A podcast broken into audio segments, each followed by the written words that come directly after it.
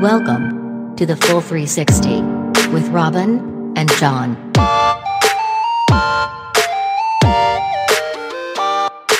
Robin, if there's one thing that our podcast does, it educates people about things that they may not otherwise find out about. I mean, including us, John. exactly, yeah. What a wonderful thing we get to do.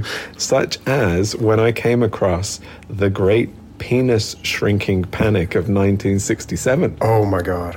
I love where this is going. Okay, it happened in Singapore, Robin. The year was 1967, just in the months of October and November. Uh-huh. A panic A swept panic. across Singapore that men's penises were shrinking. oh my God.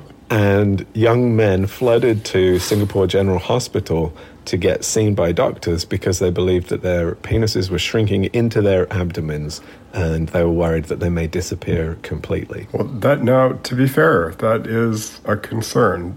That if, I mean, really, like, Yeah. yeah. It would be terrifying.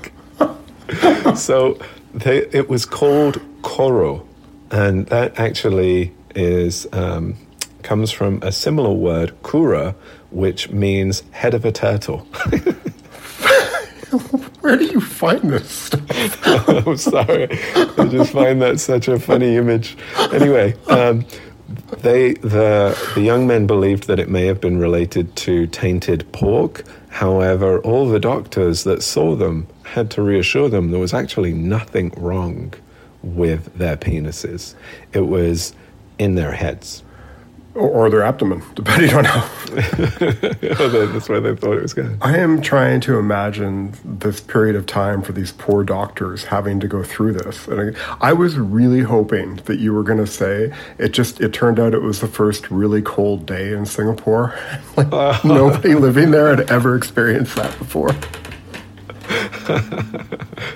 No, no, it was worse. It was worse than that because they, um, I mean, the thing that the doctors did have to treat were injuries caused by clamps, chopsticks, and clothes No. pegs. Yes, No. Robin. Yes, No. it's true. okay, so a little more information about this fascinating event. Call it a panic, John. Call it what it is. The panic, The panic. the great penis shrinking panic Yes. of 1967. When I started researching this, this wasn't the only time this had happened. Oh. It's actually happened all across the world at different times, um, and it's shown up in Africa, Central America, um, and one of the things that has been drawn across uh, all of the events was a time of great cultural stress. So either um, a ripple from the Chinese Revolution or, um, you know, like real financial stresses. And what they think was it was these young men were suffering psychological stress and anxiety and going through bodily changes and facing maybe cultural uh, societal pressures uh, to appear a certain way. That's how it manifested in that they believed that their penises were shrinking um, or in the case in africa were being stolen Stolen. um, yeah, stolen. Yeah, and in the Middle Ages, I think it was being stolen by witches. But, but that's, I don't want. I don't want to take us off on a whole other tangent. no, no, let's, let's What- keep it sane, John. What's fascinating is that it's this psychological thing, Huh. right? And Yeah. and how anxiety and fear can manifest in a way that seems so extreme Yeah. to actually believe that that's happening to you. Well, we can. I mean, we can make any reality we want, uh, really, when it comes to you know whether it's uh, anxiety or positive thought. Uh, you know, the, flip side of that, like we we can. Um, I mean, in this case, the manifest- manifestation was really unfortunate, but I, you know, we we have. um uh, just a tremendous uh, control over our own bodies and our space and our environment, our world, uh, by how we how we view it. And how we view it.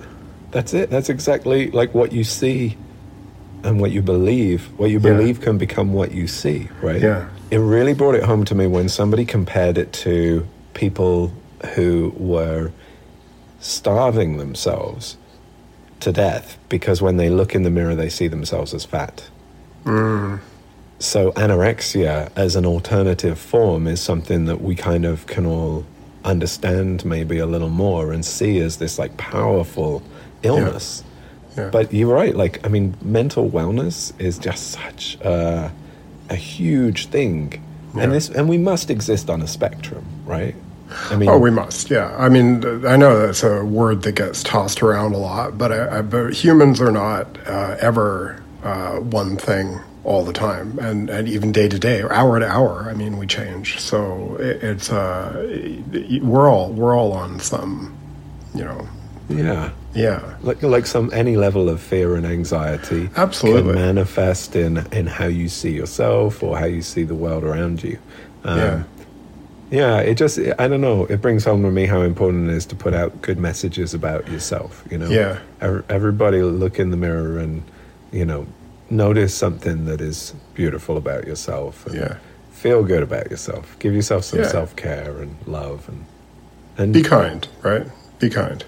yeah, and Yeah. don't worry about the head of the turtle. The head of the turtle. I love it. It- you're, you're just perfect the way you are.